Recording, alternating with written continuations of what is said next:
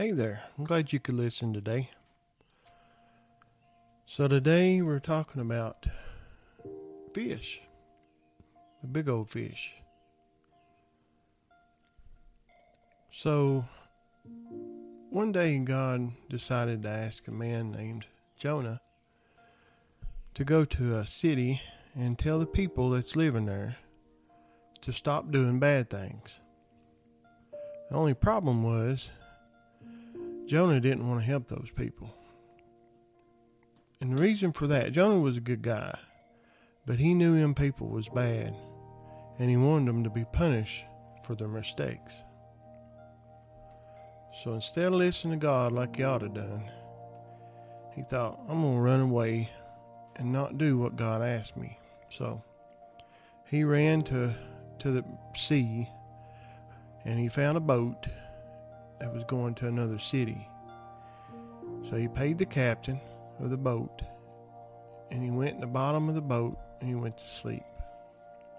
Now, after a while, shortly after the boat left the shore, there's a big bad storm come up. It tossed the boat around, and it's such a bad storm that the men on the boat thought it was going to break a ship up into little pieces.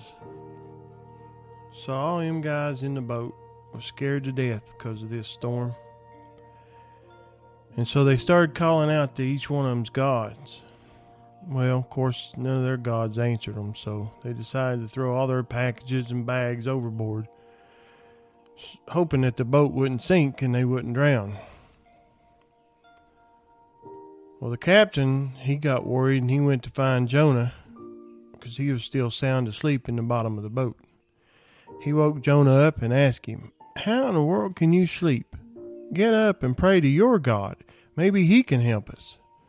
Well, the captain didn't realize that Jonah didn't just believe in any God, but the one true God, and that he could help. So, meanwhile, the other sailors decided that the storm was Jonah's fault. So they went to Jonah and asked him all kinds of questions, like who he thought was responsible for the storm, what kind of work did he do, where did he come from, and what kind of heritage he was. He told them he was a Hebrew and that he worshiped the Lord, the God of heaven that made the sea and the land. Well, they immediately thought that he must have done something wrong to make his God angry.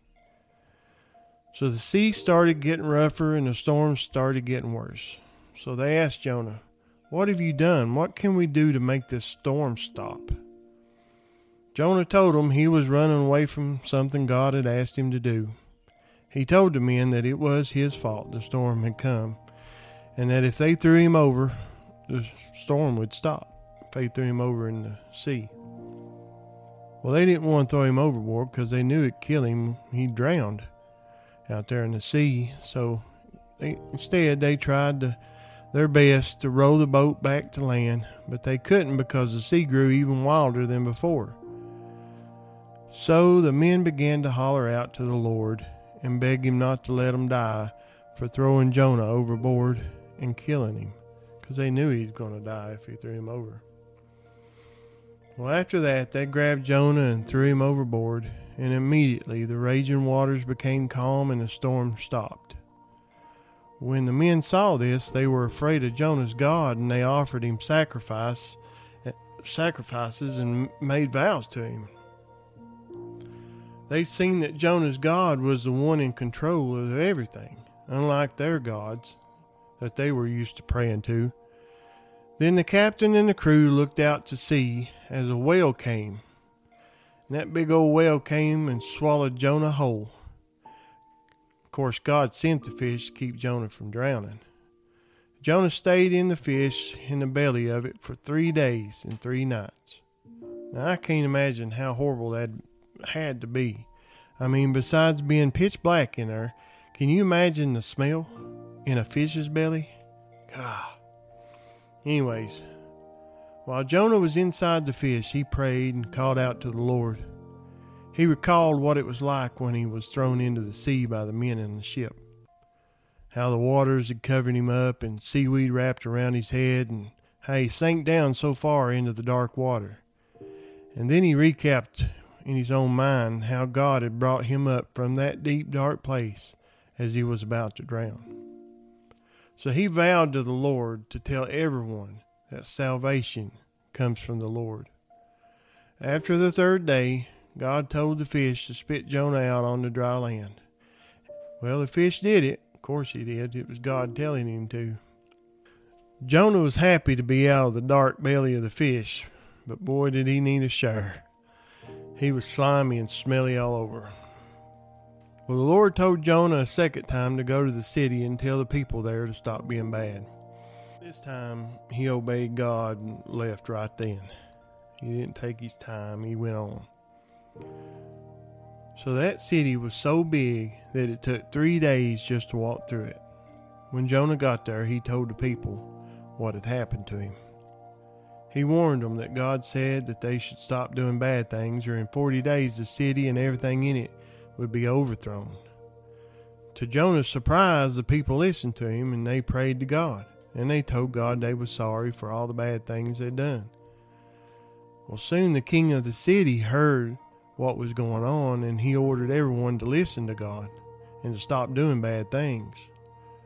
When God saw that they was trying to do good instead of bad, he felt the love he had for them and didn't destroy their city. Now, that right there could be the end of the story. Except Jonah was real mad and he left the city. He was mad at God. He was mad that God didn't punish the people. I guess that stint in the well wasn't long enough. So Jonah went on a hill and he sulked like a big baby. He told God that this was the reason he had ran away. He knew how compassionate God is and knew that he would, would end up forgiving the people in the city. Jonah sat there on that hill and watched down on the city to see what would happen to it. Then God provided a leafy plant and made it grow up over Jonah's head to provide him shade while he waited. Jonah was so happy about the plant and the shade it gave him. But the next morning, God sent a worm to chew on the plant and make it wither. When the sun came up, God made the wind really hot and made the sun blaze down on Jonah's head so that he thought he was going to pass out. Jonah was mad again. He was so angry he wanted to die. Then the Lord explained what had happened.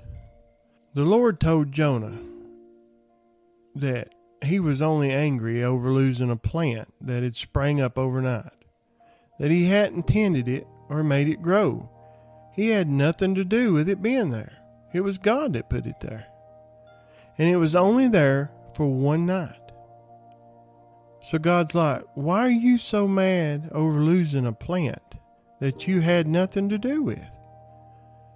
God told Jonah, Try to imagine having a city that you had cultivated and made all the people in it and all the animals there.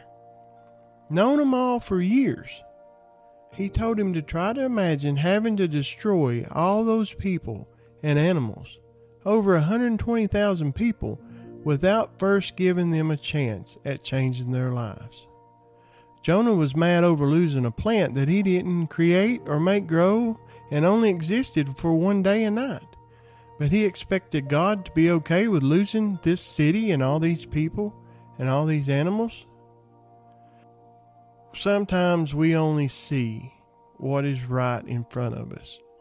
We only see the bad that others do. God can see the whole picture. He sees a huge picture. He sees what happens if you do something, what happens if you don't do something. He's outside our realm of possibilities. Jonah saw how bad the people were and wanted them to be punished. He didn't realize that God loved these people just as much as he loved Jonah. He had made them from the same dust of the earth that he had made Jonah from. God was reluctant to just destroy them, so that's why he wanted Jonah to try to go save them.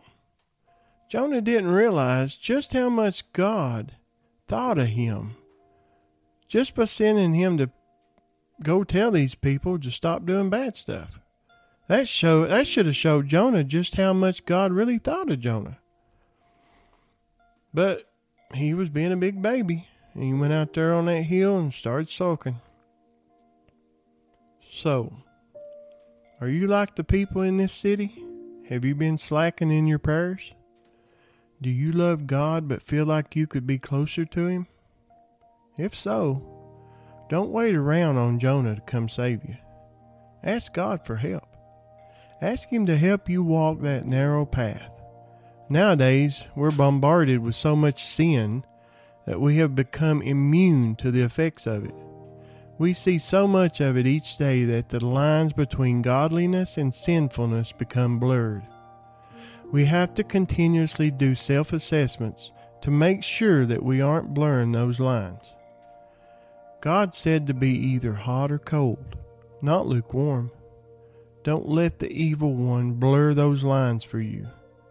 Be careful what you're letting yourself listen to, what you're letting yourself watch. What goes in also comes out. If you watch and listen to sinful things, it becomes easier to do sinful things.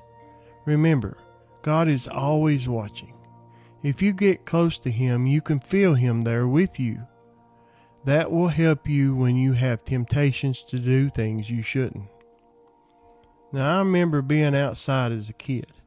Before I'd start to do something I knew was wrong, I would always look at all the windows of my house to see if my mom was looking out of them. If she was, I wouldn't do whatever it was I was fixing to do. But if I didn't see her nowheres, I'd go doing the thing that I knew wasn't I wasn't supposed to.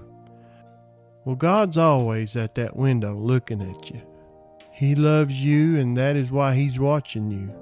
He looks forward to the day that He can walk among us again and live with us. Do you look forward to that day? I know I do. I want to thank you for listening to my story. You're so special to me, I just don't know how to explain it more. If you're watching on YouTube, please click subscribe button and the bell button so you'll get notifications when I post another story. If you're listening on a podcast, try to share it to someone that might enjoy it or that it might help. I love you so much. My heart just about bursts with joy when I get off work on the weekend and get to make another story for you. I just want you to know that. Until next time, I love you and God bless.